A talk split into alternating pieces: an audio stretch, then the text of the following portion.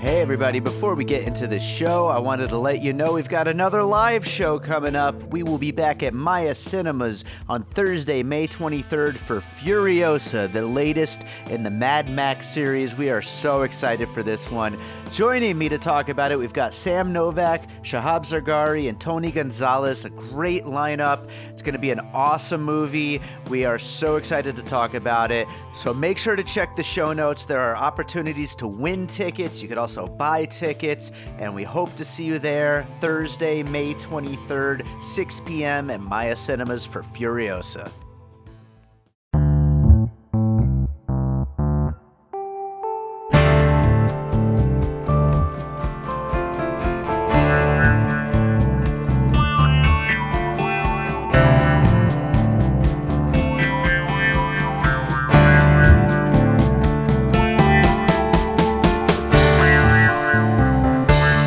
Right, welcome to another episode of Piecing It Together, the podcast where we take a look at a new movie and try to figure out what movies inspired it. And today we are talking about Queen and Slim from director Melina Matsoukas, starring Daniel Kaluuya and Jodie Turner Smith as a couple that goes on the run after killing a police officer in self defense. It is a heavy movie, but it's also uh, got a lot of comedy to it. It's beautiful. It's, uh, depending on who you ask, really well done. But um, I asked new co host of the show, Colby Mack, and I was really glad to have Colby on this one. We had a great time talking about this movie, talking about the influences, and talking about how successful this movie is with the themes that it is trying to explore.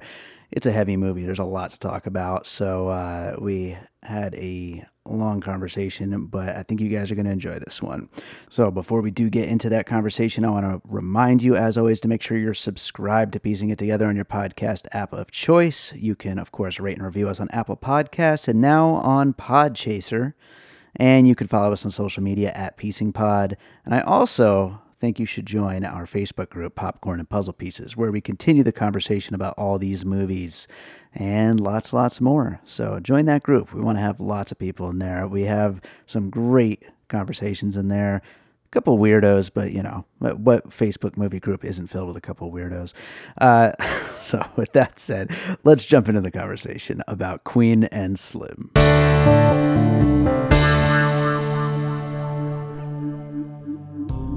Today's episode is sponsored by the Golden Tiki.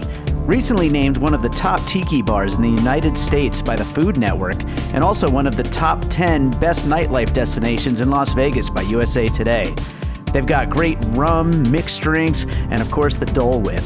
They've got theme nights, DJs, all kinds of fun stuff, including Alan Bud's Oasis, who are two robotic parrots that put on a great show every hour on the hour. So next time you're in Las Vegas, make sure to check out the Golden Tiki on Spring Mountain. All right, so today on the show, we're talking about Queen and Slim, and we got with us a new guest co host. We got Colby Mack. How's it going, Colby? Yo, yo, yo, what up? It's your boy Colby Mack, and I am on the Piecing It Together podcast. I've been looking forward to hearing that. That's uh, that's awesome. uh, hey man, I'm really happy to have you here. I, I, I love what you do, and um, you know, I, as we always do on this show, you know, when it's uh, someone's first time on the show, I always love for them to introduce themselves to my listeners. So why don't you tell people about what you do? Yeah, yeah. Well, it's your boy, the movie Mac himself. Um, man, uh, yeah, Kobe Mac. You can, of course, you can find me on all the socials at Kobe Told Me on Twitter and Instagram. And if you're still into Facebook, you can find me at Kobe Mac there. Uh, all of my written movie content at KobeToldMe.com. Pretty much, I lead a solo podcast. I try to do it in 30 minutes or less you know, movie news, reviews. That's about it. It's a pretty much whenever I want to deep down to further my conversation and amplify my movie reviews. And then I co host the Minorities Report film podcast. Beautiful. Yeah, it, it, it takes a lot of uh, personality to do a solo movie review podcast because, you know, yeah, you don't want to just be like sitting there like, oh, and I really like the cinematography. You know, like you, you, really, you really got to have something to say. You know. You know what? I think I grew up loving to talk to myself, so it yeah. works out. You know, uh, sometimes I'll talk back, but I, I, that's why I try to keep it to like thirty minutes or less, because some folks mm-hmm. be like, ah, oh, this is going on too long. But you know, I try to I try to do it. You know, I'm a I'm a I'm a thespian, so um, I was really Mm, keen to doing one one person shows in high school and college. So it's been working out. It's a good translation so far. Awesome. Well, we're going to be talking about Queen and Slim today, and I know you've been making the rounds. You've been talking about this movie a lot out there. Uh, was this one that was big on your radar before it came out? It really was. Um, there was three films in particular that were like my most anticipated of the year, and then hmm kind of at the midpoint of the year when I was looking at the rest of 2019, Queen and Slim was high up there. Um, I hmm love the trailer. Like I think the Oh, trailer was killer trailer. magnificently. Um, I love when music can really amplify the trailer, and I'm one of the big proponents on having a trailer set my expectations, and that will color the way that I interpret the film, what the film Mm, is trying to tell me to expect. sure. And unfortunately, a trailer can affect it. Some people, you know, kind of like don't don't say, "Oh, you should never consider the trailer." No, the trailer is a part of the overall film experience for me. Absolutely. Yeah, no, that makes total sense. And I mean, it, it, you know, it, really a lot of things can affect how you end up, you know, eventually enjoying the film when it finally gets into your brain and everything. And it's like, if you go into it with like, eh, this movie just looks like crap, or if you go into it with like hmm this, I'm I'm hyped for this movie. I cannot wait to see this thing. It really does make a difference. it's all about the bar that you create. Um, some folks that I know, um, I know my boy Kevin Brackett, you know, um, on film Twitter, he doesn't hmm watch trailers at all. So the bar is set lower, and I think a film doesn't have to work as hard to try to, you know, to win you over, depending upon Sure. like you know what your entry point is. But we all have different frames of references, and I've seen some films where I've been unimpressed by a trailer, and then the Mm, bar is set lower to where it can do something that surprises me and then now it's earned my investment sure. the film a lot so it's unique how uh, it's it's it's not for every film or, or for every right. genre but it, it is unique what this one in particular did and i was very excited to see it Absolutely, me too. Uh, well, so this is a interesting movie uh, for us to cover on this particular show. I mean, I know I've got some puzzle pieces that I'm looking forward to talking about. I'm sure you've got some great ones. But the weird thing about this one is it's such a heavily political movie, and uh, you know, it's almost kind of weird to talk about it in terms of you know inspirations or you know things that it reminded me of. When I mean there's a very real issue in America that this movie is dealing with. And you know whether or not this movie you know deals with those issues responsibly whether it has the right things to say about it if there is a right thing to say about it um you know that's really the real issue around this movie. And it's it's to be uh I don't know. It's going to be interesting talking about it, especially, you know, me as a white dude, like whether or not I even have the authority to talk about whether the movie handles it properly, you know, is I think an interesting point. oh absolutely um and it's it's tough um you know as a critic you want like me i really do try to be mindful of a lot of different things um no i i call myself the most subjectively objective movie critic because there's really not a way for me to try to separate the two. No film is objectively great or bad. No film Sure. is but it's easy for a film to be subjectively great or bad because it makes it personal to you. Mm, um and so i think that's interesting when i interpret this film and this film markets itself and packages itself differently than other films. Um, I was talking to someone earlier today, and it's like, you know, obviously we know that this is a black film championed by black filmmakers, first time feature filmmakers, a fe- first time feature director, first time feature writer with very strong viewpoints, and they have a following. Uh, hmm maybe there's an unfair expectation that a lot of these some people call them woke films like they have to say something like why can't we have a Mm, black film that just lets it be a black film and it's tough but it's also unfair and unfortunately we live in a world that is unfair and i think that there's themes that are tackled in this film some good some or many not so good but we'll kind of get into those Sure. Absolutely. Well, why don't we start getting into some puzzle pieces? What do you got for your first one? i think the biggest thing and someone asked me like what i was expecting when i wa- when i watched this film set up uh, two things uh, first puzzle piece is that I wanted Queen and Slim to deliver the beauty and grace of Barry Jenkins' If Beale Street Can Talk Mm, with the poignance and relevance of the uh, Netflix series from Ava DuVernay, When They See Us. So my first puzzle piece is If Beale Street Can Talk. Um, Mhm. My number one film of 2018.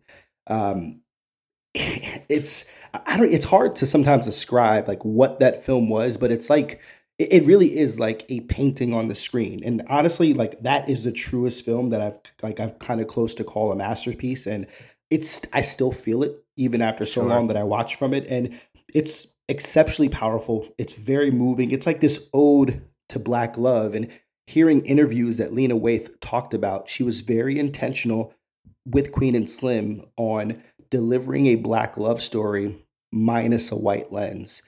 And to be Mm. honest with you, the black love story in this film, if that was her initial goal, this film succeeds at it.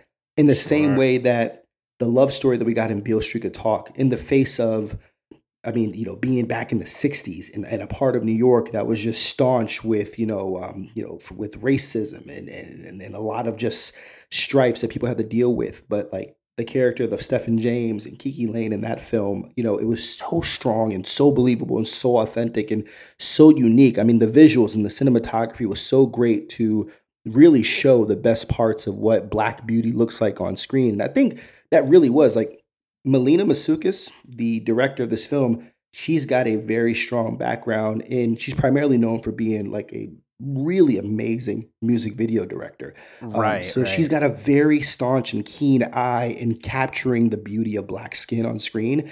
And the camera work is very stylized. Like I love the framing of the shots of like this urban aesthetic that she's really, really good at setting the mood with the visuals and with the music and creating that love story. And I think that that parallel to Beale Street Talk is the strongest connection for me.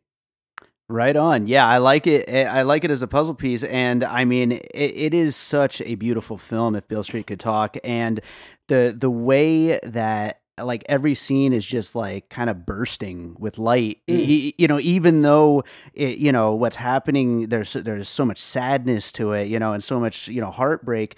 Uh, it- it's really it really does come from a similar place. I think where there's so much beauty in in that that just you know just heartbreak really Yeah, absolutely.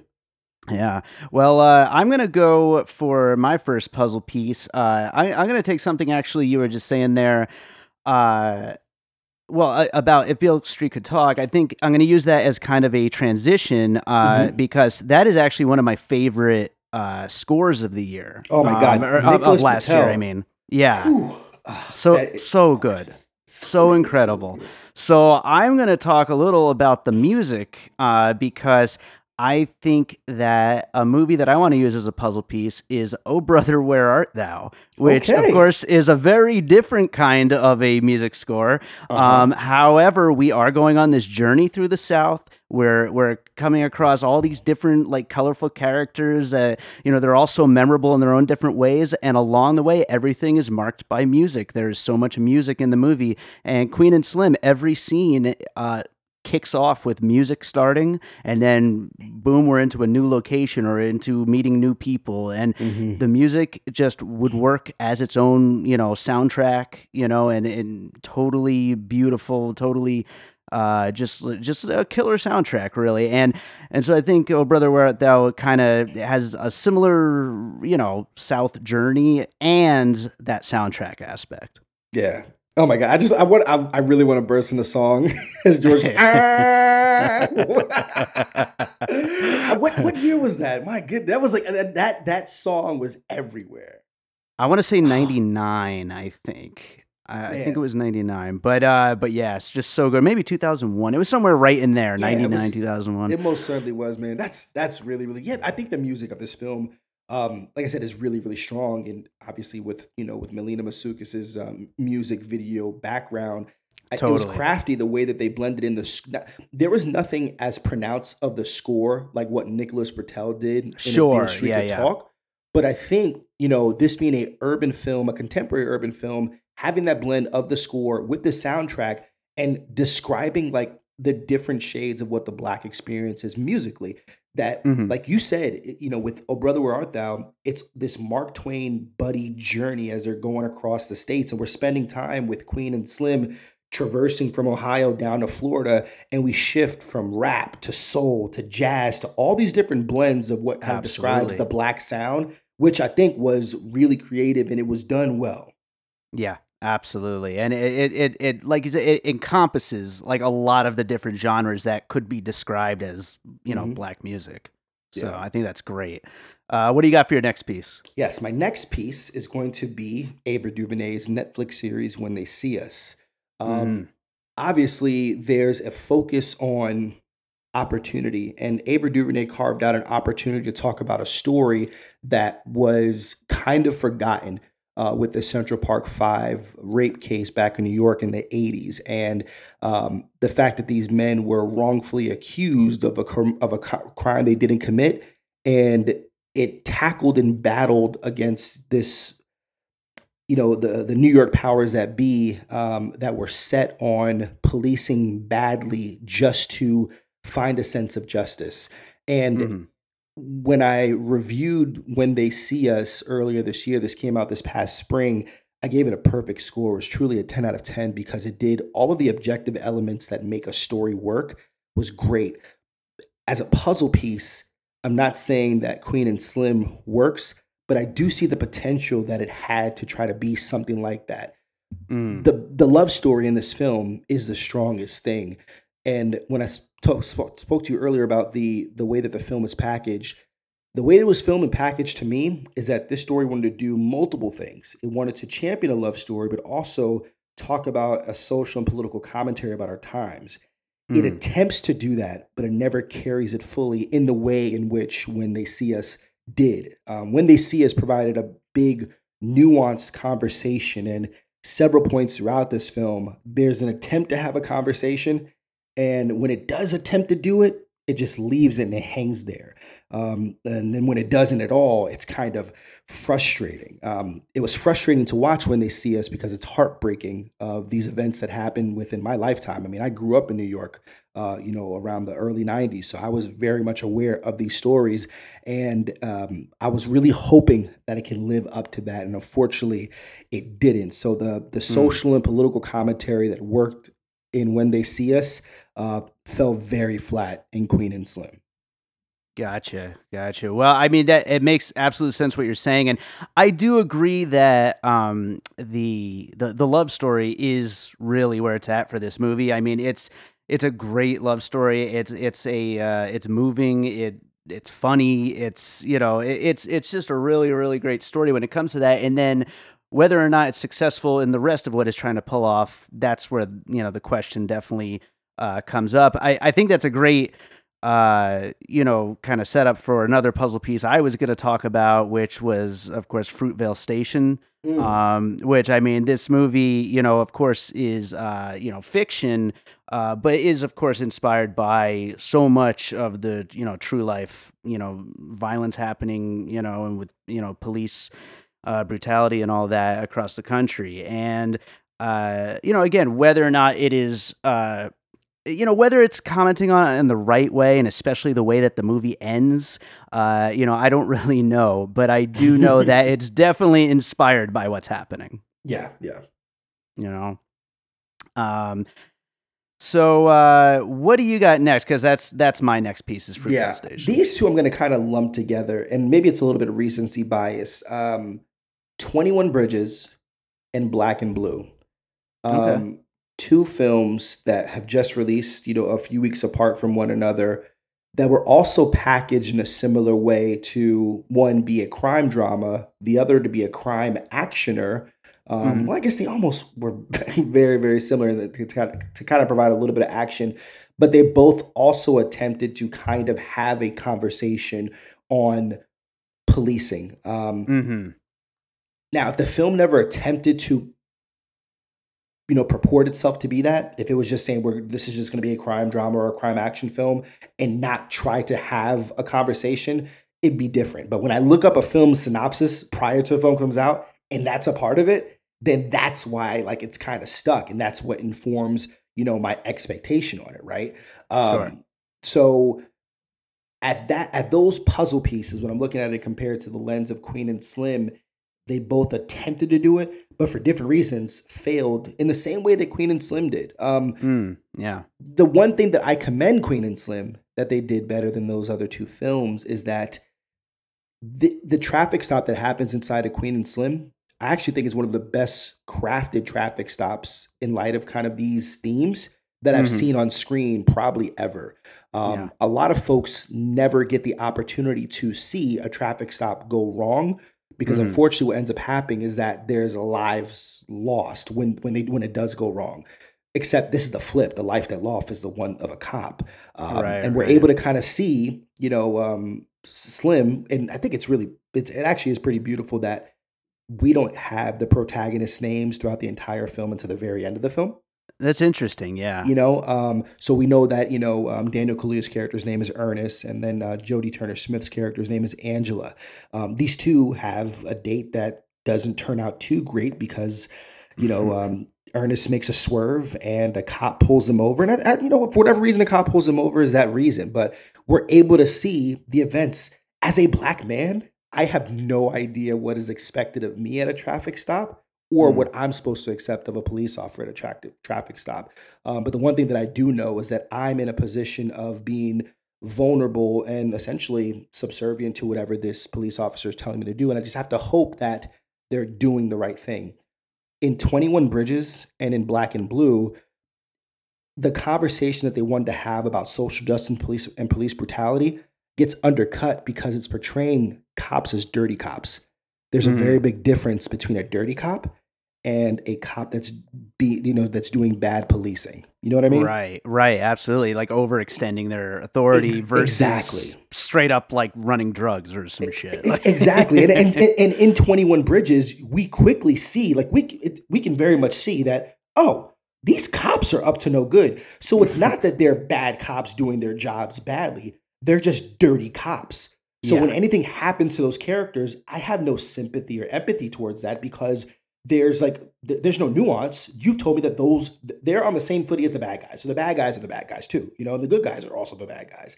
As we're in queen and slim even though we can see that this cop is doing some unethical things yeah.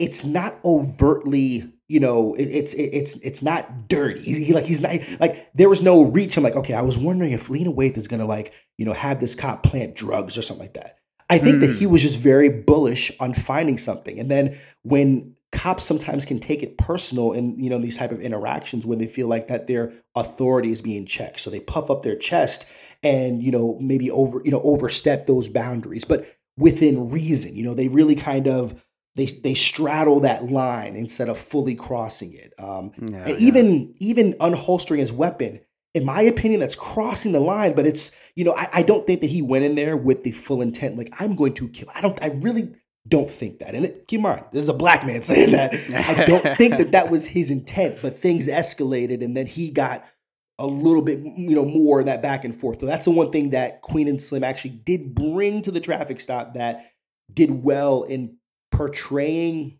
this as a cop that was doing bad police work and not a dirty cop Sure, sure. Yeah, I think it has a lot to say. First of all, with Melina Matsoukas' direction, I mean, it, you know, you know what's going to happen in that. It's in every Oh, yeah. trailer, and yet it was Mhm. still so tense every Yes. second of that traffic stop. It was And the fact cra- that crazy. it was all the prologue to the film yeah, absolutely. yeah, you knew every every beat that was about to happen, but it's just yeah. Yeah, and, and then I think also uh, some credit where credit's due to Sturgill Simpson playing the cop. He's uh, a non-actor really, but a great singer, and he did a great job doing that role. I mean, Oh, so he, he's not an actor. I haven't looked into him. So he's not an actor.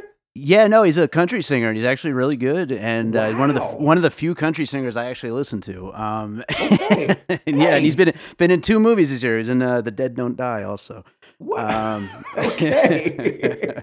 I was, that's I was good. He- shocked. He, had he had a, I, actually I, I didn't mind. You know, like I, I feel like that he was physically imposing. I was supposed to be. There was things that he was doing with his eyes. He was kind of shifty, and you know, I, I yeah. Wow, shout out to him. Okay. Yeah, right. There you go. well, uh, I'm gonna go with another piece here, and uh, you know, speaking of uh, Melina Matsoukas, uh, I am going to talk about another uh, music video director who made the jump to film for a little while anyway, and that is Hype Williams with Belly. Oh, Um, you know, deep uh, cut. Okay. Yeah, right, right. Well, I, I mean, come on, another director who really knows how to make a stylish looking piece of cinema, you know, something that, Mm. I mean, just, I mean, everything just kind of glows and is just so damn beautiful the way that, uh, the way that Hype William used to make uh, things look back in the day. And I, I don't know what Hype's been up to lately, but uh, I, I don't know. I mean, Hype the music, the music video era kind of, for me, died out in like 2008. Oh, yeah, for Um, sure. You know, where, and it's weird where we have access to music videos way more than we ever have before. But like, I, like, I remember when you participated in a music video's release and it was on TRL and BET for two Mm-hmm. and a half months. And that was a big thing to see, like, what's the number one played video, you know, in, in the country. So, yeah, It I was think the best. just, it really, I miss those days. oh yeah, absolutely. Absolutely. But yeah, no, and I mean, I don't know if he did much after Belly. I'm sure he did a couple things, but and of Mhm. course Belly, you know, as a narrative, I mean, it's a completely different movie, but just the the bringing that that sense of style, I think, eh, you know, clearly probably Yeah. inspired uh, uh Melina in some ways, you know. Yeah, absolutely. No, I, I, I definitely see that as well. For sure. Uh what do you got for your next one? Yeah, so um, hmm, this one's gonna be a little bit out of the box, and it's only because of the you know the uh, the Mark Twain esque style of travel. Um, but I'm gonna go with the Peanut Butter Falcon Nice. I was actually thinking about that. because it's very similar in the way that we have these two characters that shouldn't be linked to one another that are, and they only are because they're pitted in this journey that just happens to go kind of in the same direction. Um, obviously, in Queen and Slim, it's for very different reasons. They are on the run after you know killing a police officer in self defense. Um, where in you know um, uh, you have Zack Gottsagen, uh, he is escaping a mental institution that is not properly taking care of him as um, you know as a I, I want to find like the right uh, word. You know, a um, I really hate. He, he, I mean, he, he himself doesn't suffer mental illness, but he just needs to be cared for in a different way. And he was misunderstood, and was in a facility that was not going to do that. And he he had a destination that he wanted to get to, which I think also was in Florida. I, if I uh, was yeah, I- somewhere. I think that's true, yeah. I think it was also in Florida. So I mean, uniquely, they kind of you know have these similar paths, and we're just there for the journey. And along the journey, there's a brotherhood um, that begins to manifest between you know Zack Gottsagen's character and Shia LaBeouf's character, and it's done in an incredibly tender and sweet way. Um, Sure. The one thing that I'll commend the Peanut Butter Falcon for doing better than Queen and Slim is that we had an opportunity to really dig a little bit deeper um, into the reasons for the decisions in which they're making. Um, Hmm. Where I was very convinced of the authenticity of all their choices, and it didn't feel contrived. Unfortunately, in Queen and Slim, a lot of the choices felt very illogical and overly emotional for what was Mhm. presented to us in the diner. Um, and that's because there's a lot that Lena Waithe, as a storyteller, is trying to tackle in the screenplay, and it lacks the narrative focus um, as like what in the Peanut Butter Falcon, you know, really did well um, with that. Hmm. Interesting. Yeah. No, that that that makes a lot of sense. Uh, the the difference there. Uh, yeah. No, that, that's really interesting. Um. All right. I'm gonna go with another piece here. Uh. So, you know, obviously, you know, spoilers abound on this show. Um. But at the end, we get, uh, you know, Daniel Kaluuya, um, with the slow motion police lights, and we just know what that means. And Oof. there was another movie a couple of years ago where Daniel Kaluuya uh, gets uh, confronted by those police lights, um, Yep. but we had a completely different uh, situation there where we all got to breathe a sigh of relief, and that was, of course, Get Out. Um, where yeah, well, I mean, we, at least it, it, it wasn't it it wa- wasn't the police. It wasn't the police, and shit didn't Yeah. go bad, you know. Yeah. Um, and so this in this movie, we are getting the the the opposite of that. We are getting where oh shit, it is the police, and oh, this is about to go terrible. Yeah. yeah. yeah. Yeah. So It- it's, kind of flipping the script on that It that is It- moment. I found it weird how quick the police arrived. Like it was probably like 15 seconds after they arrive on the tarmac and they see this plane. Like they're seeing freedom in front of them, Yeah. and the police are right there to cut them off. And I, I got to say this: me personally, that last scene is emotionally manipulative. Um, Mhm. I was really checked out for a bulk of the second and third act. Um, Mhm. This scene on its face is really, really strong and powerful. It's also very traumatic. There's a lot of people that will decide not to watch this movie, knowing Mhm. that this type of scene can possibly exist inside of it because it's hard to see. Um, I, I, I'm a big proponent of justice, and the one thing that you know that plagues me um, as a black man is the idea that when all these things happen, and think the things that ail us in this country, like the issues with social injustice and police brutality and, pol- and just policing in general, is the idea of like what is justice? And I, I- I'll ask anybody that scene, you know, that um that sees Daniel Kaluuya and Jodie Turner Smith, um, you know, faced with a decision. Can we really say that justice was served? Right. You know, like I, I, I can't imagine any just law enforcement saying like, you know what, I feel good. I feel like I feel like I did what my job. I, I it doesn't, and I feel like if you as as law enforcement, you know, can say that, uh, you shouldn't be able to sleep at night with yourself.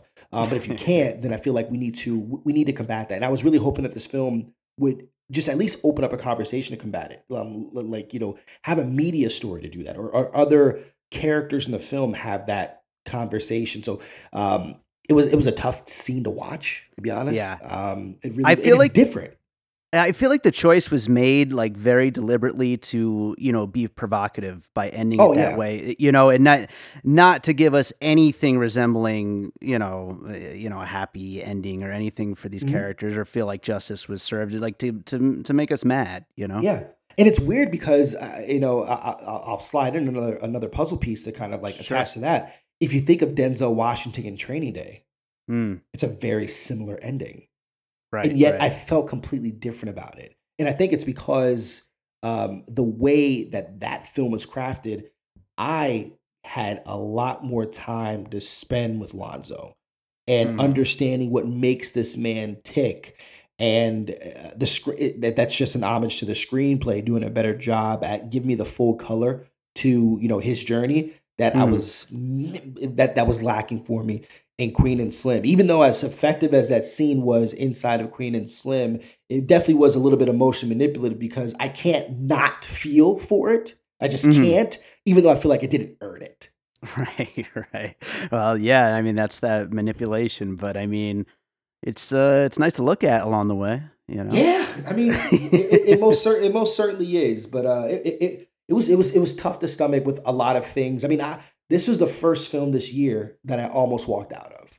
Wow. Yeah, um, Wow. the the protest scene. Mm.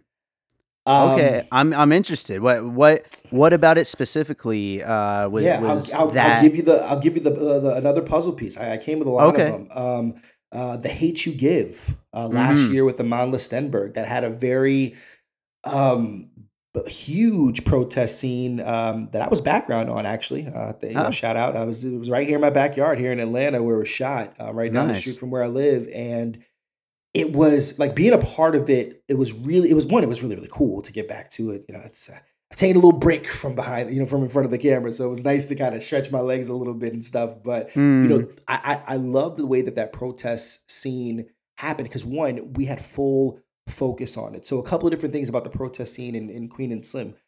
It was for for some really tasteless reason intercut with a graphic sex scene sure. um, which, like I said, it's that, and, and I, I think what's happening is that Lena Waithe, she's a first time feature writer. She's a little bit too attached to the story, and I, I'm, I'd be very interested to hear, you know, her commentary on it, or like the decision to spice it together. Maybe that was a Melina, you know, decision or not.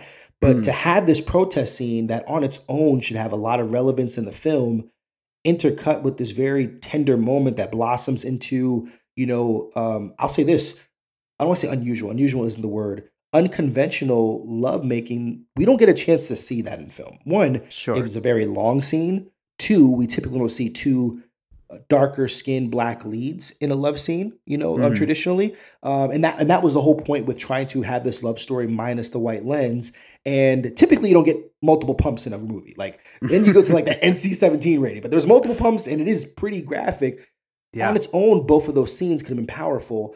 Um, where the scene completely falls apart, and in my mini review, I called this movie socially irresponsible um, was there's a young boy in the film, kind of like Amandla Stenberg's character and Amandla Stenberg's younger brother in The Hate You Give, who angrily pulls out a gun. Mm-hmm. And it was so undeserved, like it, it was, it wasn't earned. Um, there was nothing that we learned from that character when we were first introduced to the young boy inside of Queen and Slim. He, he has this, you know, kind of very narrow, you know, idealized version of who Queen and Slim are, and he said some very poetic things, and you could hear that coming. Like that's it's like as if Lena Waithe is speaking right through this young actor. He's a good young actor too. And it Sure. says, you know, I want to be immortal. Bro, you are 12. Go to school. Like don't worry about being immortal Yeah. or, or nothing like that, right? So I I- I could understand those words like that from like a 25 or a 35 year old man that's been dealing with so much life where it's pressing upon him and it's like looking for something more. And this kid rushes into the protest and is angry. And I'm okay, okay, you're angry. But then we know as an audience, okay, if this kid doesn't calm down, I think that he's going to be a victim, right? Like we're all Mhm. thinking it. The, the the the the protesters are hype, the cops are hype, and there's this black cop that comes up to us like, "Yo, you don't want to be here, man." And I'm just really hoping, like, I hope another cop doesn't see this, you know, this encounter and misconstrue it, and then it heightens everything. And that's what I'm thinking. Like, oh my god, please don't beat this little kid up on screen. Oh, Mm. please. And then the kid pulls out a gun. Bro, I please, yo, in my mind, oh, a cop is going to see this kid pointing a gun at another cop and is going to kill this kid. Mm-hmm. And then this kid kills this cop. The cop that's been very nice and pleasant to him, wasn't yelling, wasn't being like like combative, blows his brains out. Right before that, we see them climax together. It, it, it was just, I, I, I didn't understand it. I almost walked out, and I, I there, like there was no, all the the age like every good intention that I was really trying to give this film just went out the window. yeah, I wish I knew what the intention was. Like, you know, I, it's possible to throw a couple of ideas out there, but I mean, yeah, I just don't know. I think it's a little misguided to have combined those scenes that way. I think on their own they could have worked much better. Even Mhm. still, even still, the kid like that was that just seemed so out of place. I don't know. Yeah, and, and and in this climate, there's we got to understand that there's there's there's arguments be made on both sides of the conversation. The conversation that I feel like this this film doesn't really have, but there's folks that really like. I had people talk to me on Twitter that said I have no interest in watching a film about two like about like you know a, a black couple that are going on a cop killing spree. Legitimately, people think that this film is about a cop killing spree across the country, Mm-hmm. and it's a scene like that that would like let them believe that that was right. Right, right, know, exactly. And Yeah. if there was, because, and even after that scene, there's no conversation. You know, when Queen and Slim are made aware that this kid, like they were asked by Flea and Chloë Sevigny's characters, hey, a kid died at a protest. Did you tell him to kill a cop? I'd be like, no. And that would have been the great opportunity to have this conversation. We got this black couple, we got this white couple. Let's talk, right? Find a Mhm. way to artistically craft this scene together so that way we can know, all right, what is your standpoint on this? Maybe let's hear, you know, multiple sides to it. Maybe that could have been an opportunity for this couple to say, you know what? I think a better way to defend yourselves is to turn yourself in. But they Mhm. never had that conversation. And like it just completely gets left and oh, it was so frustrating. Yeah, I I can completely see where you're coming from there. That it definitely is frustrating. Um, well, I, I'm going to go to another puzzle piece, and I, I think something you were just saying about you know people thinking it's like they're just going across countries killing cops or something like that. Uh, you know, obviously, even Bokeem Woodbine makes the joke, the Black Bonnie and Clyde. Um, I I'm going to use Bonnie and Clyde, but as kind of an anti-puzzle piece because that you know the joke is made, but that's not what this is. And I. I I think they go, you know, they they made every effort of making sure that this is not that story. This is not a Black Bonnie and Clyde story or anything like that, or or a 21st century update to that or anything like that. This is something completely different. Even though on the surface we know people are going to think it. Yeah, yeah, You it's it, it, it's tough, especially because that line was inside of the first trailer. So Mhm. it's something that sticks with you because those are like those are characters that like really unfortunately we never should have praised them, but they were kind of glorified. I mean, think we have we have icons in the music industry like Jay Z and Beyonce. one of their Mhm. first collaborations was oh, Bonnie and Clyde 04. Right, right. You know, you know what I'm saying? And it's like there's this romantic romanticization of Bonnie and Clyde, but like they were doing bad things, and the so it was a little irresponsible to package the film that way. Um, and, and and maybe that's to kind of say like, oh, the media twists things. You know, we say Bonnie and Clyde, but like this isn't it. Like, like yeah, but we gotta, you know, it's- there's a lot of people that are just gonna latch onto that. Yeah, for, the- for absolutely. the wrong reasons. You know. Yeah, absolutely. Well, you know, before we move on to your next piece, also just you know, shout out Bokeem Woodbine's hilarious in this movie. Yo, Uncle Earl. so like- good. it's weird. I didn't think that the tone. I felt like this comedy didn't fit the tone of the film, but on its Mhm. own, this comedy was so funny. So good. and, and I, really didn't want to laugh because I was frustrated at the movie. But like he was kind of refreshing. He brought this levity that I had no idea we were gonna get in this film, and just his line delivery, his affectations. Like he has a scene where he's just sitting down at a coffee table, like looking at his rings and he's counting them, like you, did you take my ring? it, it's so it is so funny. It is so just his encounter with the cop, who I guess was like dating one of his girls. It is Uh-huh. so it, it is man, wow. It is funny, but I did not want to laugh. I know, right? oh man, it, it could have um, been such a different movie if uh, if we had just stayed at Uncle Earl's house the whole time. Best comedy really of the year. It, it, it- you know what? I, I asked myself, as you know, writing both comedy and drama, I wonder if the entire tone, if we would have changed it to be a little bit more lighter, right? Like, is there a way that this film could have played out as a? Com- I think comedies do a great job at being biting, but then also being a satire and a reflection to society. I mean, if you look at Sure. Jojo Rabbit. It's it's a satire about the absurdity of hating something that you don't understand, told through the lens of a child. Mm. And that was incredibly strong. Like, great, I'll take all right, perfect. I'll grab that as another puzzle piece, you know, you know, using that. Um, and, and and maybe a lot of my puzzle pieces can kind of feel like anti-puzzle pieces because I, I did not like this film. Um, but it also like I can see where it was going, right? Mm. I, I like I really, really do. And even when I came to like my final rating on this film, I had to be respectful about like what what what, what the intent was, and also like I'm not too sure how your audience received it. Audience loved it.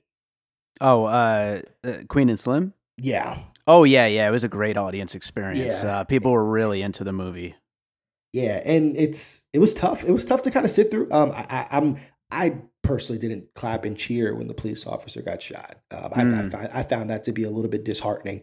um, and and just I feel like it could have been taken, but I get I get it. Like I completely understood. I understood the you know uh, the the geographically where I was, you know. Um, so I I got that right. Um, but yeah, it, it definitely. I, I I was wondering how it would play depending upon like different audiences. But um, um, you know, I think I think I'm out of puzzle pieces. Um, Okay. Well, you know what? In that case, I just got one more. And, you know, before Yeah. I do that, uh, I do think it's interesting. A lot of the pieces that you talked about were such recent movies. And I think that says something to uh, the moment that we're in. You know what I mean? Where Mhm. we're going to be talking about a lot of these things mixed into uh, other kinds of stories, whether it be a love story, uh, on the road story, uh, you know, whatever. Uh, we're, we're mixing in a lot of these, these, uh, these themes into these movies.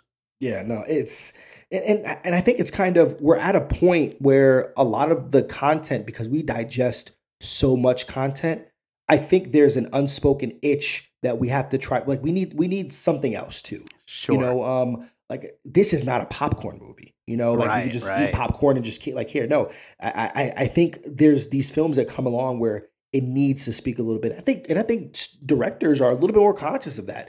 Um, Sure. And some are more overt than others, and it's just a shift in our climate, um, and that's because the climate that we're in. It seems that there's a lot of things that are at stake. hmm Yeah, no, absolutely, absolutely.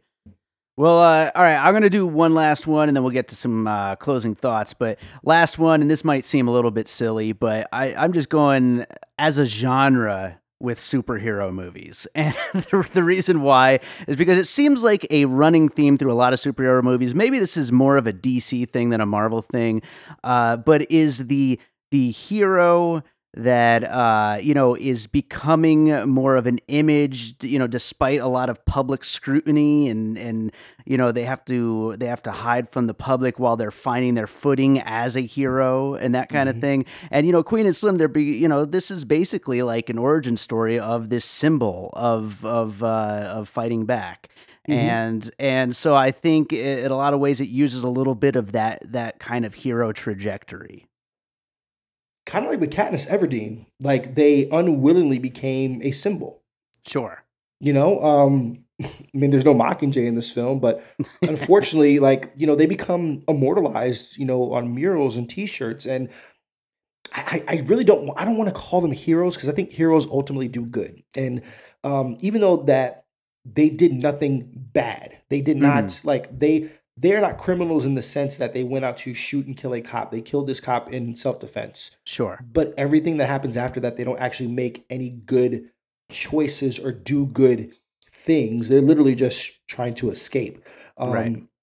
but you know they, they become their story becomes bigger than themselves their story Absolutely. transforms into a legacy and like a a rallying cry you know Mhm. um, and it's unfair on them they're just trying to survive but yeah they didn't ask um, for this they, they they most certainly did it, but they're also very much aware of it. Like they become aware very early that they know that that you know the black community at the very least is in their corner Mhm. um, when they're trying to get a cheeseburger. Um, you know when they're trying to get their car fixed and stuff. They are aware, and it, it, it, it's unique to see that. Um, and I think because we we do want we want something good as black and brown communities and then of, of, of honestly of, of non you know black you know black and brown communities that are advocates to cheer for um, Mhm. we've spent a number of years hearing about you know the uh, you know Philando Castillos about the Sandra Blands and you know Mm. we're, we're tired of it you know and this is something even though it's fiction it's different so I, I Mhm. can't knock folks for wanting to root uh, for this film. Um, Sure. And it, it's tough to vocalize a lot of what I've been saying about it, and I've gotten a lot of backlash to be honest. So it's, uh, but it, it, I will say, even though I didn't fully enjoy this film, I think that the conversation that we're having outside of it sometimes has been really, really healthy. Yeah, I, I think that's really important. Um, well, w- why don't I do the finish puzzle, and then we'll get to a couple more closing thoughts on the movie. Yeah. Uh, fi- finish puzzle for Queen and Slim included "If Beale Street Could Talk," "Oh Brother Where Art Thou," "When They See Us," "Fruitvale Station," "Twenty One Bridges," "Black and Blue," "Belly," "The Peanut Butter Falcon," "Get Out." Training Day, The Hate You Give, Bonnie and Clyde, Jojo Rabbit, and superhero movies. Um, Wow. yeah, wild, wild list all over the place. But uh, I mean, this movie is an interesting thing. Um, you know, I think my first closing thought would be. I'm really curious to see what Melina Matsoukas does next. I, I'm curious to see if she is the the director that does uh, really beautiful love stories, uh, you know, or, or things, you know, human stories, things like that, or the political filmmaker, the the the side of this that is pushing buttons, and the side of this that is uh, interested in in you know getting to big issues and things like that. I I'm curious if if it's one or the other, or or if it's going to be continuing to go down a path of uh, combining things like that. You know, I think that's a, an interesting trajectory for a new, fresh uh, director. Yeah, and I, and I think the momentum that both her and Lena Waithe have, um, irregardless of what a lot of different pundits, commentators, movie reviewers, and critics have of the film, um, that they are responsible with using that momentum to project their thoughts and ideas and wishes forward. Um, one, I guess, shout out to Melina Matsoukas. Um, she won Best Breakthrough Director at the NBR Awards just the other night, the National Board Review. Um, you know, these precor- the precursor award season that we're in right now, and you know, I don't see this as an Oscar-worthy film, but obviously there's a voting body that thought that her direction um, as a breakthrough director um, was strong, and I, that's the one thing that I absolutely will congratulate the swimmer doing. And I think that she has the eye to do it. It's the director's job to tell the story through images. And that's exactly what she did. It's the writer's job to sell us on the story um, mm. with its characters and the plot. Um, Lena Waithe, in the short time that she's been in like the the public space, she has carved out a name for herself. She's doing The Chi, which is a Showtime series, and she's got a lot of content coming on on BET Plus. And you know, she was in Ready Player One, and she's doing AT and T commercials and all this other stuff. She ain't going nowhere. And um, I'll say this: she is taking it like a champ with the detractors of this film. Mm. Um, I made my review very public she liked it and she thanked me and we had like a little conversation back and forth so i was nice. good and I, and, I, and I said yo i said that is dope of you to really one there's a lot of folks who tell stories that like like like we just think that oh they don't hear anything no they do and obviously she did and she sees it and she reacts and she just thanks people for being able to have you know the conversation for those that love it and for those that don't um and i think that's a very graceful way to go about your business so yeah i really hope that both of them um, really continue to tell stories and learn from it. Learn from the good, learn from the bad. Hell yeah! Any uh, any other final thought on this one before we wrap it up? Yeah, shut up. yo, Daniel Kaluuya, the boy can do no wrong. Oh, yeah. I, I, I, love it when you find an actor that I don't care what the movie is. All I know is that his name is attached to it. I will watch it. Anything with Daniel Kaluuya, I will watch. The boy can elevate any script I've seen. I wasn't in love with the script, and anything that had to do with him, he killed it. you yeah, know, he he sure um, did. He he was perfect in this. He Absolutely. really really is. He's a very very uh, gifted performer, and even Jodie Turner Smith, green mm-hmm. in some areas where I think she didn't elevate the script, but you know it's her first you know feature role. I you know I, I will say that she's an effortless beauty. There's this very um kind of angelic um breathiness to Definitely. her vocal and that's just like wow she sounds like a dream girl. And um, she definitely did look like it on screen. So i really you know hope to see her do uh, more work. But um, I, will say this uh, you know uh, this last word um, you know onto like kind of where i am. You know objectively a lot of strong elements. Subjectively um, because of the way the film was packaged it didn't meet my expectations. But i'm glad that i approached things respectfully enough to understand that I just can't singularly allow my unmet expectations to color my entire criticism. Um, mm. So I'm mm. glad to be able to have conversations like this. That I think that this film, if it doesn't do it well in the film, at least forces us to have a conversation outside of it um, to talk about it. Sure, that, that absolutely makes sense. What's another movie that you watched recently that you want to recommend to our listeners? Oh man, most recently, whoo, let's uh I'll do this. Uh, I just posted it this afternoon. Is uh, Netflix's and Marty Scorsese's The Irishman. Oh boy. Um, oh boy, indeed. Yeah, talk about we, a movie you could talk about for a while. I mean, the, the movie itself talks about itself for a while, right?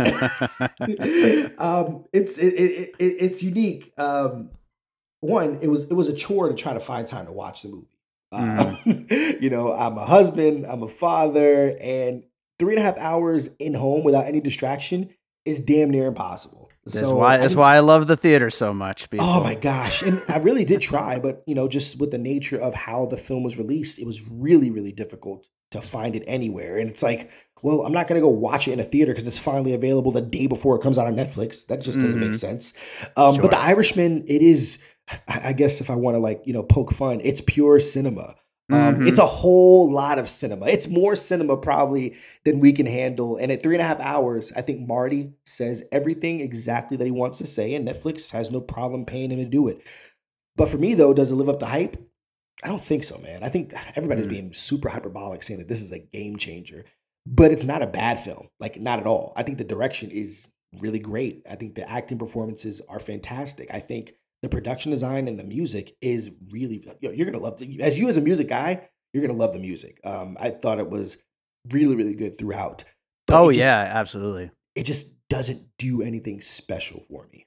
Um i think i think the thing with this movie and and you know i really really love it but it has to sit with you and it, it may still not open itself up in any way. You know obviously everyone's different but i think definitely sit with it for a while. You've already sat with it three and a half hours. Sit with it for a, a while longer because it's yeah. definitely a grower for me. I mean i've found myself liking it more and more by the day since since i got to see it. I'll say that since I watched it night before last, and some of the conversations I've had this afternoon since I posted my review, Mm-hmm. Uh, there's been things that people have talked about that's let me see it. So you're, you're absolutely right. There are some films that you know if you weren't completely sold on, with time it could just start sitting with you, and with having the dialogues like this, like yeah. oh, you know, I can appreciate that a little bit more. I'm not one of those critics where it's like, this is my rating and this is never gonna change. No, man.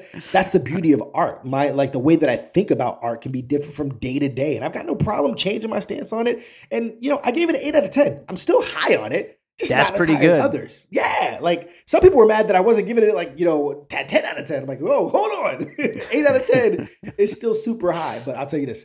Uh, the, I think the film could have been told in two hours or two and a half hours, maybe. Mm-hmm. Um, and the VFX were very uneven. All right. There yeah. you go. I, Irish Men. Go, but I do watch it. I, I think it's. I think it's. It's. It's a, too good of a movie not to watch. Yeah, absolutely. Well, hey, Colby, this was awesome. Uh, tell people again where they can find your work.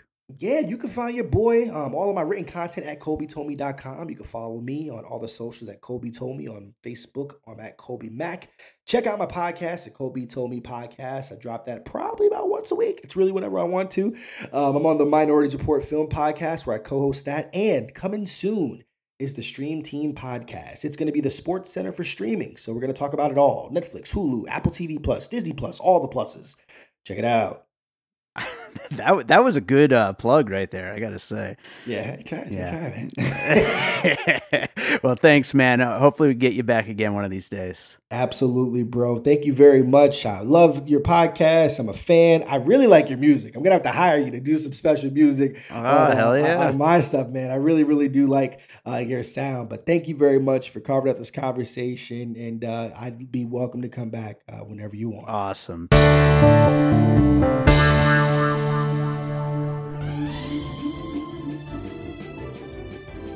Sound and Vision is the name, with movie trivia being the game. The theme based weekly wonder where you, yes, you, the listener, can play along by guessing the films we're throwing at you by deciphering our cryptic clues. Join us while we break down movies in a way that only me and my weekly guests can.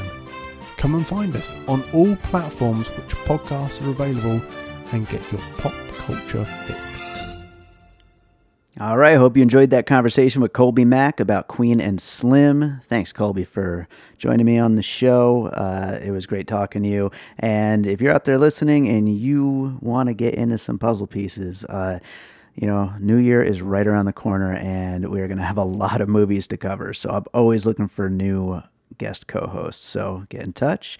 And also, you just heard an ad for another great podcast. I always play an ad for another podcast, uh, you know, at the end of every episode. So if you're a podcaster and you've got an ad for your show, shoot me a message. I will include it in one of the future episodes. I love uh, supporting this great podcast community, you know.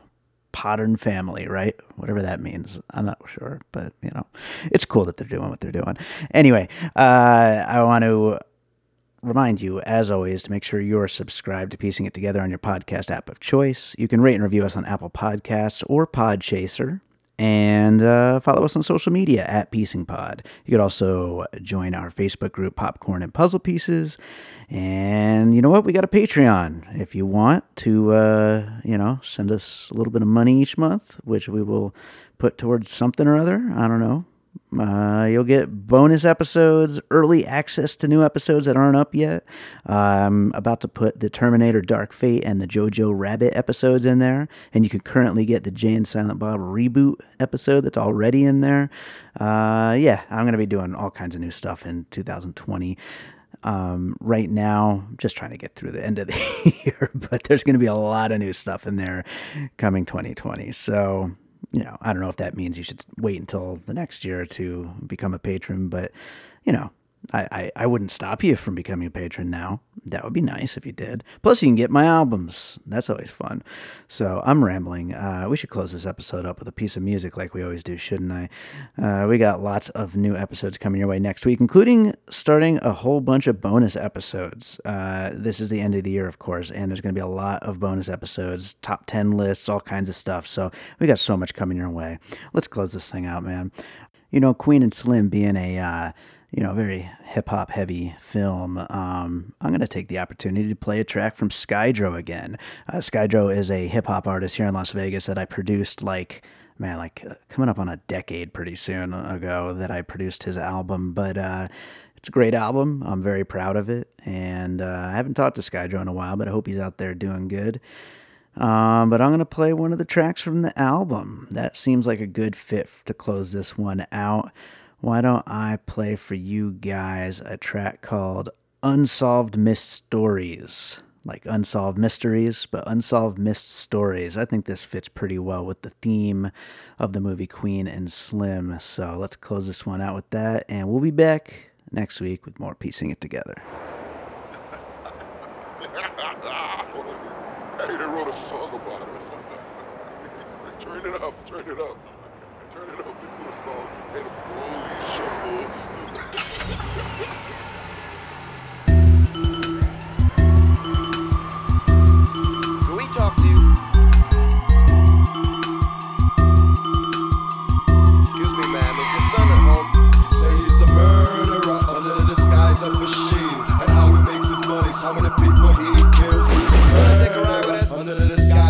disguise of a badge. And killing ghetto people is how he's doing his job. It's like, I'm not talking to you, I'm talking about your friend.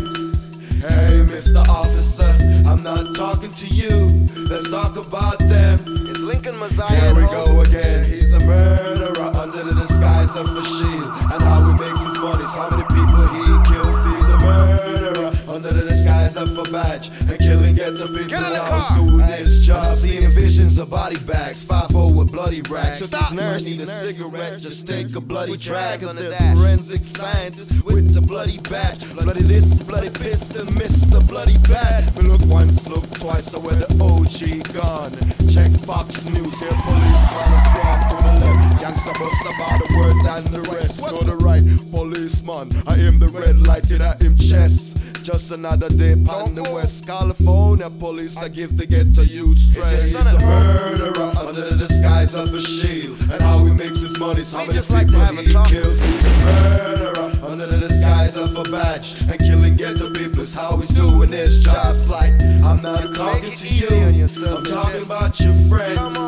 Hey, Mr. Officer, I'm not talking to you. Let's talk about them. Take it easy on yourself. Come Here we go again. He's a murderer under the disguise of a shield. And how he makes his money, how many people he kills. He's a murderer under the disguise of a badge. And killing ghetto people is how doing his job. When murderer this, this cover of Explorer and the key. Witness in the case, say him never did see. No did a try, him died from the pipe, pipe, pipe. While another poor man, oh she head and cry. Say he's a murderer under the disguise of a a And how he makes his money, how many people he kills. He's a murderer under the disguise of a badge. And killing ghetto Any people kind is how he's doing his job. It's like, I'm not talking to you, I'm talking about your friend.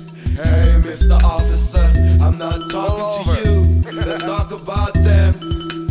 Here we go again. He's a murderer under the disguise of a shield. And how he makes his money, how many people he kills. He's a murderer under the disguise of a badge. And killing ghetto people is how he's I doing his you to job. read it It's for like, so welcome to the unsolved mysteries. That's M I S S E D, mysteries. Welcome to the ghetto children history. Picture being handcuffed so your wrists will bleed. Crooked cops plus crooked Glocks equals a crooked stop. Spin watch your ass and plant some crooked rocks. Now I was born in this world, I didn't make it like Pac. On every dollar that I make, the system takes it right back. It's like they want it all back. It can't just be cause I'm black, I mean. Kobe was on trial, but nobody's messing with Shaq. Say he's a murderer under the disguise of a shield. And how he makes his money, how many people he kills. He's a murderer under the disguise of a badge. And killing ghetto people is how he's doing his job. It's like, I'm not talking to you, I'm talking about your friend. Hey, Mr. Officer, I'm not talking to you.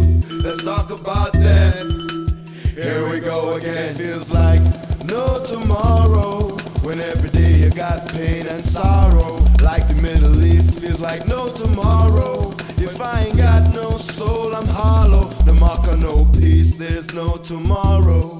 When every day you got to beg and borrow. So tell the police there's no tomorrow.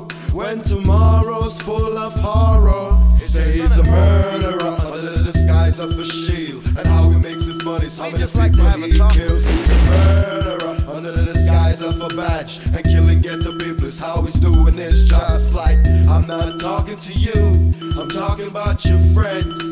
I Hey, wanted you to Mr. reach for Officer, it so I I'm not talking you. to you. Let's talk about them.